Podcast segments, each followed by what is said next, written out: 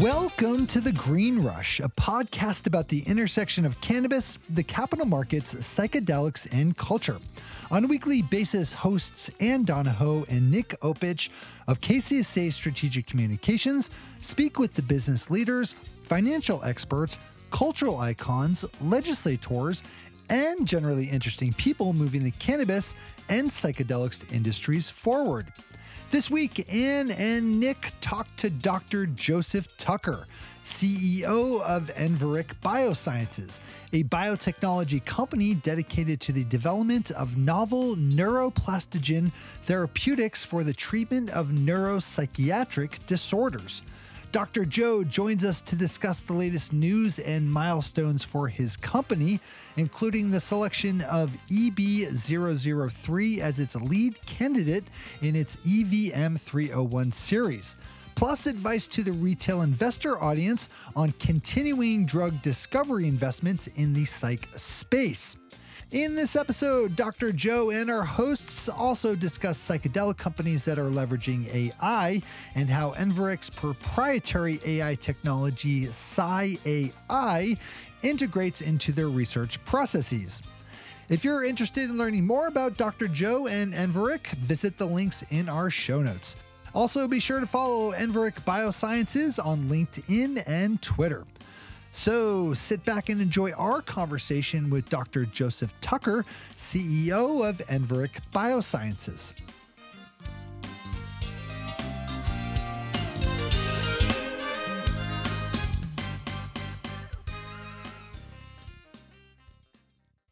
Dr. Joseph Tucker, CEO of Enveric Biosciences. Welcome back to the Green Rush. We're so happy to have you again. Um, and congratulations, you were just named one of Benzinga's 30 psychedelic executive science, scientists and influencers to watch. Um, so, congrats and happy to have you back. Well, thank you, Anna. It's great to be back. And I have to say, uh, that's one of the grooviest awards uh, I've ever got in my career. So um, thanks for that as well. I mean, it's great. Like, uh, yeah, and Benzinga really was one of the first, you know, media companies to take this industry seriously, and you know, we we work with them closely a lot, and I think it's uh, it, it's groovy, like you said. Um, so you know, it's been a while. We had talked a little bit, you know, off air. We've had you on, you know, in in your capacity uh, at MagicMed, and um, you know, throughout the. You guys have since transitioned to Enveric, um, but we haven't had you on as the CEO of Enveric. So wanted to just do a quick refresher on who you are, a little bit about your background, um, and then Enveric. What what's going on there? Very awesome. Thanks, Anne. Uh, yeah, so I, am I'm, I'm a scientist originally, but I came over to the dark side industry. Uh, we are the dark side here. Something like 20, 25 years ago, I've lost track um, and been working with little startups. Really, what I love to do is work with scientists who've come up with just amazing, completely different ways to try to solve major issues. There's nothing more exciting to me than you know, a brand new idea as, and as far out of the left field as possible, which of course is what attracted me uh, to the psychedelics. What a exciting field doing stuff that was, you know, taboo five years ago. And now it's, it's becoming mainstream. So, you know, love the, love the psychedelic space, love what we're doing here.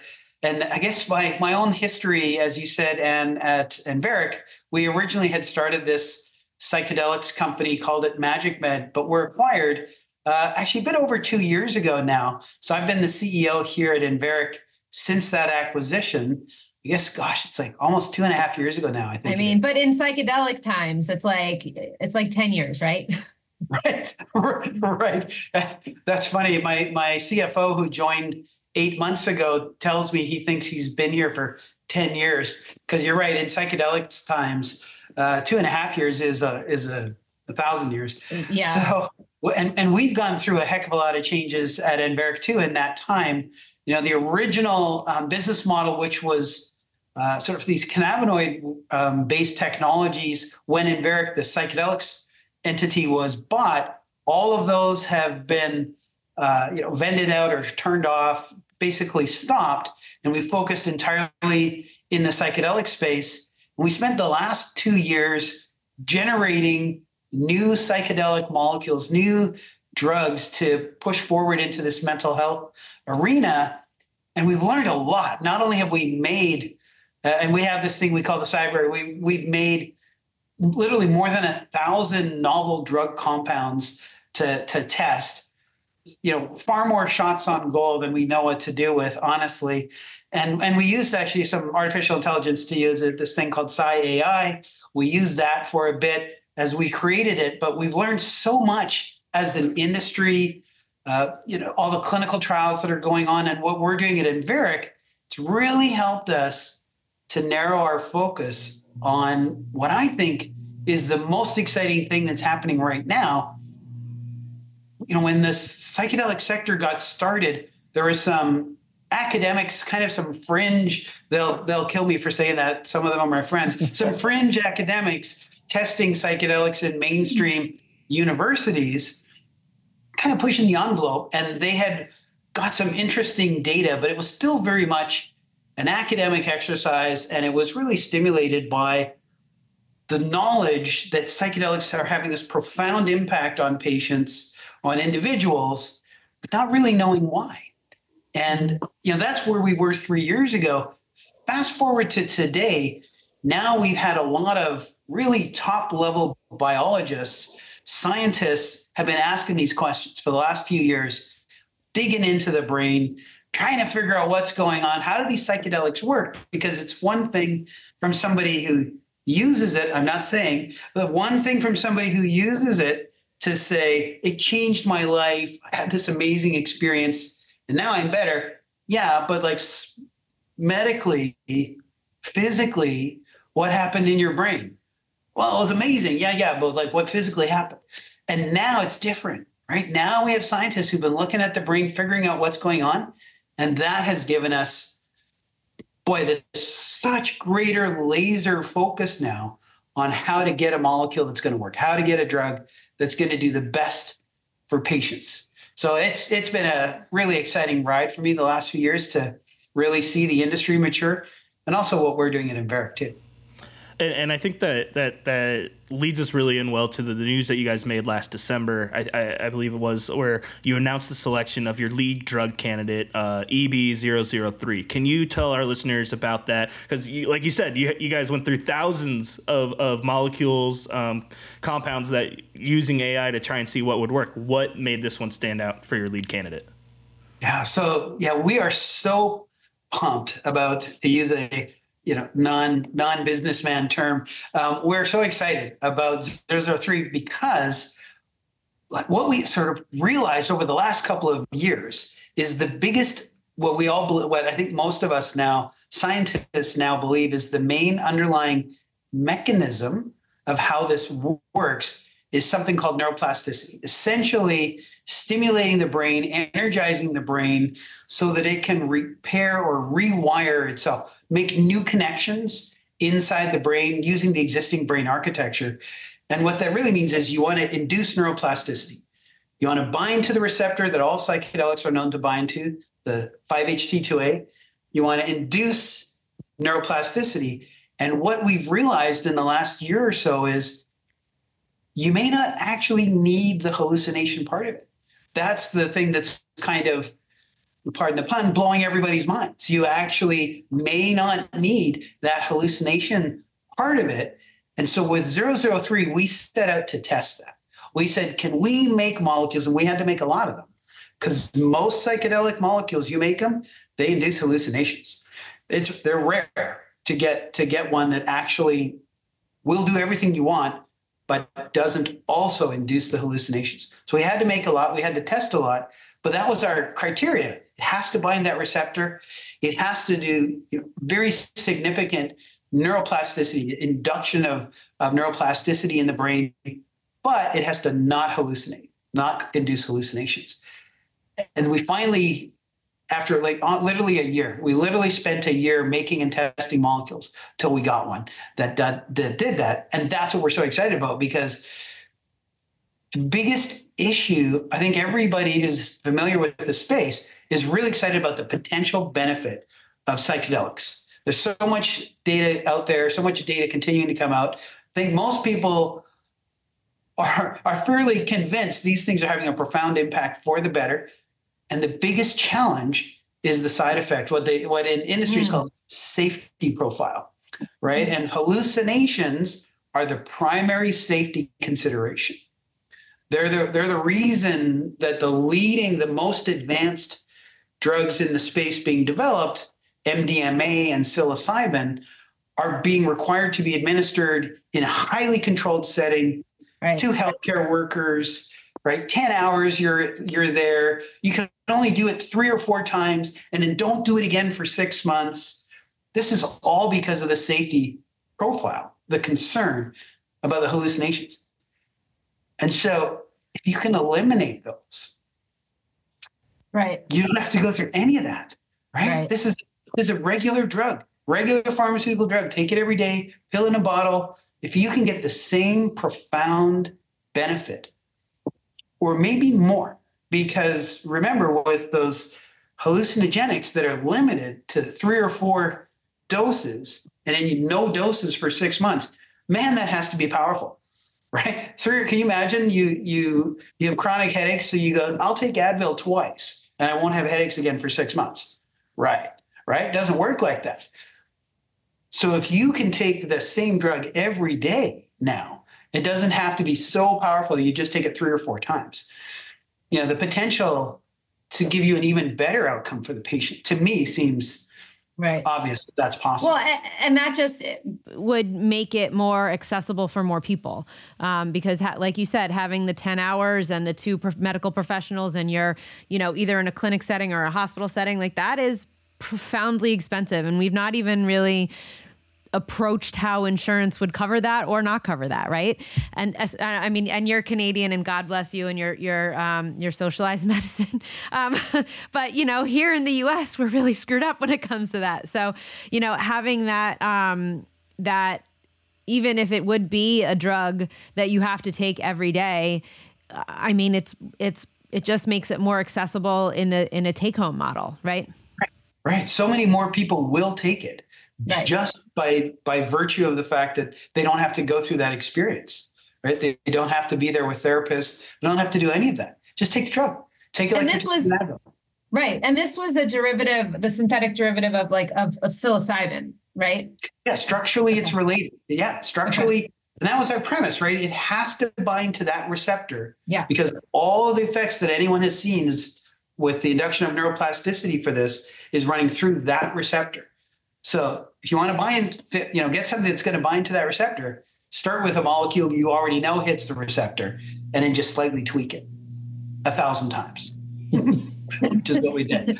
slightly tweak it a th- one thousand times. Okay. Um, Love science. Uh, so, I'm sorry. So, go ahead. no, yeah. So, so you have the lead candidate. What does that mean for for you guys now going forward? What's what's next now that you have identified uh, 003? Well, what I, you know, what I think is happening um, very quickly here in the company is the recognition that this needs to be the focus of our efforts. The you know the potential for this, and and I'll actually I'll add that the potential for this that we see just looking at it is getting what's the word I'm looking for validated by our interactions with industry. In the last year, we've been to three major partnering events, Bio, Bio Europe, major partnering events around the world. And so interesting, you know, we actually have a molecule we discovered earlier, which is like an improved psilocybin. It's novel, it's not quite as long of a trip, but it still causes hallucinations. And, and in our conversations at industry partnering events for the last year, man, there's very little interest in the part of big biotech and big pharma for something that induces hallucinations but there's a ton of interest.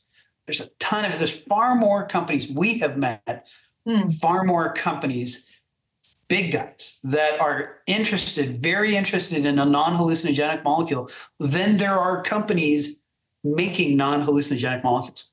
Very, very interesting. So what we see is this is where we should be focusing our resources. We should be putting everything into moving this forward as quickly as possible. First, we have to get through the formal preclinical stuff. That's really the goal for 2024. That's what we're going to be doing, with the goal being by the end of the year, the beginning of next year, we should be teed up to start human trials. And I'll tell you, once you've got this is some of the other things that we've learned in, in talking with all these these industry folks. And by the way, it was very interesting talking to them about hallucinogenic agents and how they were having, you know, no interest in them. And I realized a lot of our peer companies, I'll call them that, that are in the space that are entirely in hallucinogenic molecules, probably aren't having very many conversations because you can't even really get in the door with that as your only belief system, right? Your only molecule. But what what we're seeing is there's so much interest here. We know we want to move into the clinic as quickly as possible because the bigger companies they're they're falling in line scientifically with the mechanism. What is now becoming the leading scientific thought, which is neuroplasticity is how you do this. And neuroplasticity does not require hallucinations. So that's really interesting when you think about it. If that's the primary trigger for big right. pharma, right, eliminate the trigger. right. yeah. Exactly. Right. It's a trigger. So yeah. what you when you think about it, you go, so what does that mean for big pharma? Big pharma is interested. There's not that many companies doing it. So there's a bit of a seller's market, if you will. And normally, mechanism is the question. And mechanism meaning in phase two, you do data, you do a clinical trial with actual patients, and you can you confirm mechanism works. But what we're hearing is ah, largely we believe the mechanism. We just want to know whether or not you do induce hallucinations. And you figure that out in phase one. So I think this could be an interesting sector, say the next three years, two, three years, as a handful of companies at best bring their non-hallucinogenics forward into the clinic. Yeah, I mean we we've been hearing a lot about that and working with a couple a couple of companies in that space, and you know internally we kind of talk about. Um, there's a there's a little bit of a maybe misnomer and a first mover advantage, um, and maybe the MAPS and the compasses of the world have that like first mover advantage.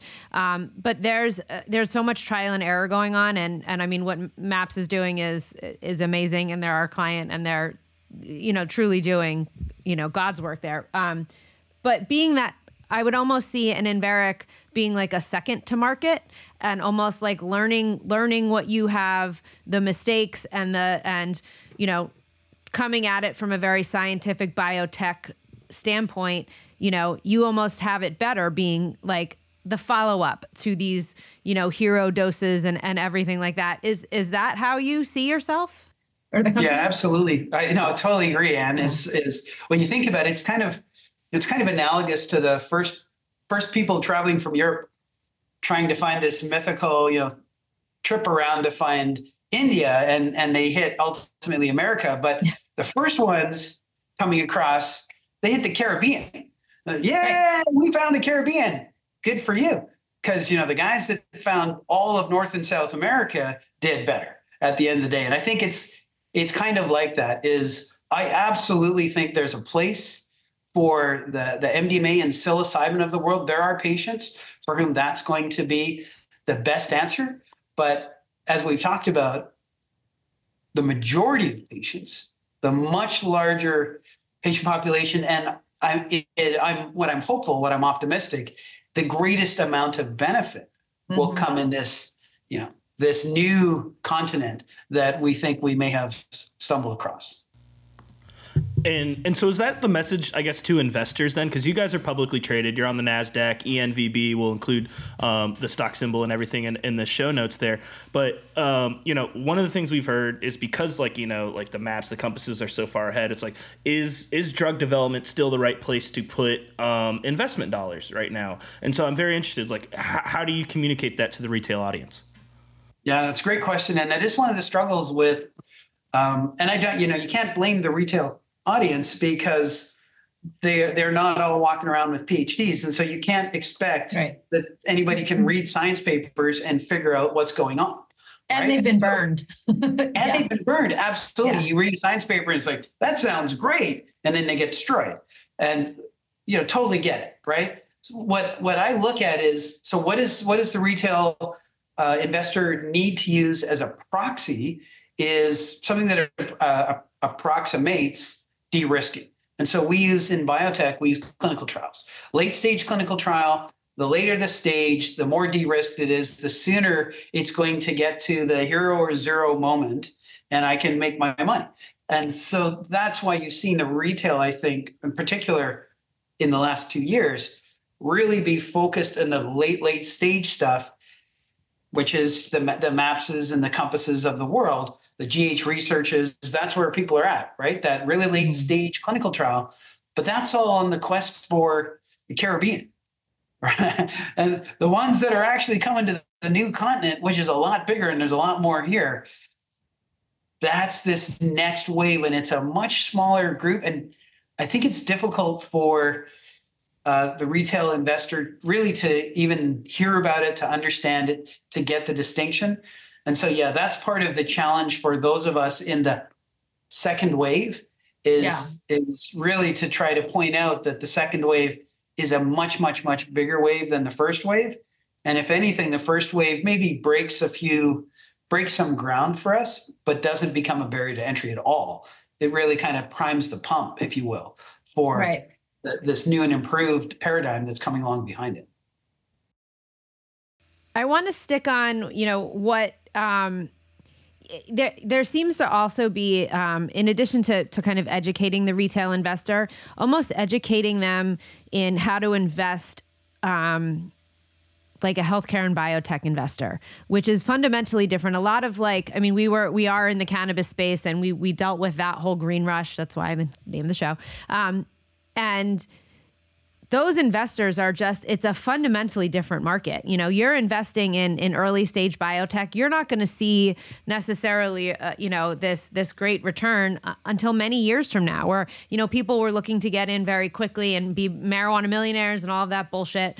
Um, we're allowed to curse in the show. I should have mentioned that before. Um, yeah. Oops. Um, but you know, I, do you do you see yourself doing some of that education? Like, you know, this isn't a, a, pump and dump. This isn't something you buy and you sell three months later. This is a this is a hold. Get on board with us. Be committed. Um, and and trust us, kind of thing. Yeah. Um, you know, it's interesting. I think there have been been many parallels, but also many disparities or discrepancies between the you know the cannabis space and the psychedelic space. Yeah. One of the one of the biggest ones is cannabis space right out the gate was already generating revenue. And so it was there was a little bit of sizzle about we're going to break new ground and grab new grow new markets and maybe we'll even all all generate um, new pharmaceuticals that'll get us bought for seven billion. There's a little bit of that seasoning on top, but at the end of the day, was all already a market, and it was so there's generating revenues. There was no big. You got to do a ten year clinical trial and spend five hundred million dollars or whatever the crazy right. number is that you have to spend, and then either will be worth ten billion or nothing. Completely different um, mindsets, if you'll pardon the pun. And so with with this, I think the difference, honestly, is I would say what you just what I just described is probably true of the first wave, the the GH researchers, the Compass, the the all that kind of thing. You got to go all the way through because you've got something where there's a lot of safety questions by the receptor industry, by pharma, by medic, medical doctors, by regulators, a lot of safety questions. And so, yeah, those are the ones you got to go all the way through. And so we saw those ones that were advanced. There's a few of them now, but it's really small number that are that are still surviving, that are late stage, and everybody else is you know demolished. In this non-hallucinogenic second wave, I would say it's a little bit different because I actually don't think many of the non-hallucinogenic companies will survive as a standalone entity all the way to the end. I think they'll all get acquired. They'll mm-hmm. they'll get to phase one, phase two.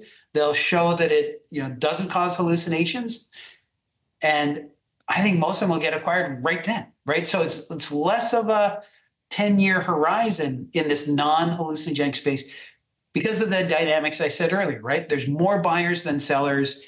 People already seem to be convinced on the mechanism and they don't have this safety issue to worry about. So I think it'll be a little bit different than your typical biotech. It'll be this little little sector that pops up, bunch of little companies, and then bam, bam, bam, bam, they're all going to get bought, right? And it'll like yeah. disappear. They'll all be inside the big guys. I, I, think that leads really well into you know what's next for Enveric. You know, where do you see this company being in like one year, five year, ten years? Is it you know working to make yourselves an a, a attractable buy for for a bigger company, or or is this a, a long haul for you guys?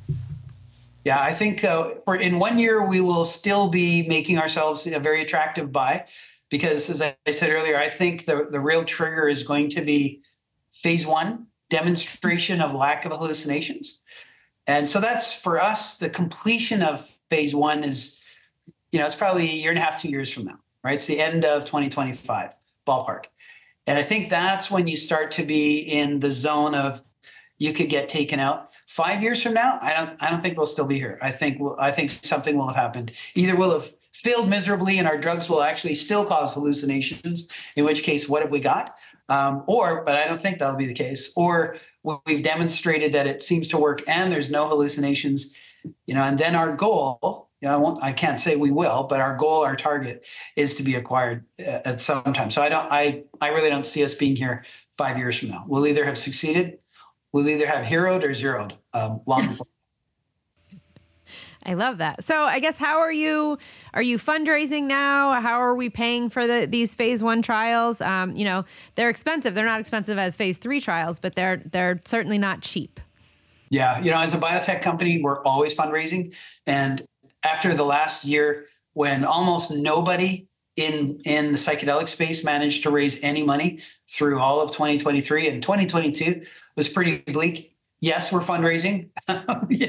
yep, uh, that's how we're gonna. That's how we're gonna fund it uh, for sure. Right? What's what's your option as a biotech company? Yeah.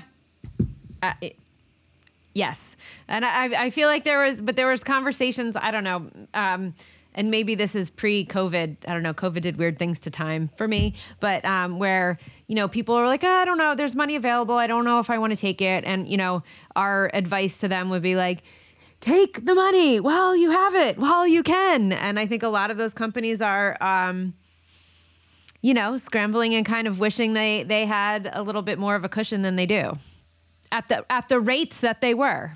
Yes, yes. I remember I had a I had a board member uh, in previous years to this exact point, who is uh, a NASDAQ CEO for something like 25 years. He'd been through it all, raised all kinds of money, multiple companies. And I remember sitting in a board meeting with him once, and we were talking about, you know, we've got an opportunity to raise money and some of the some of the other directors were saying well you know if we wait a little bit the stock price could go up. And is this the best time? Are these the best investors? And he actually said and he he you know referred to uh, the happy days end of end of the happy days series moment um, the jumping the shark if you jumping know the jumping the shark, the shark. yes. Yeah he said said well i'm sitting here listening to biotech directors talking about timing the market because that's what that is. If you're like, now is not a good time, we're doing that. That's yeah. timing the market. He's like, this is a jumping the shark moment right here.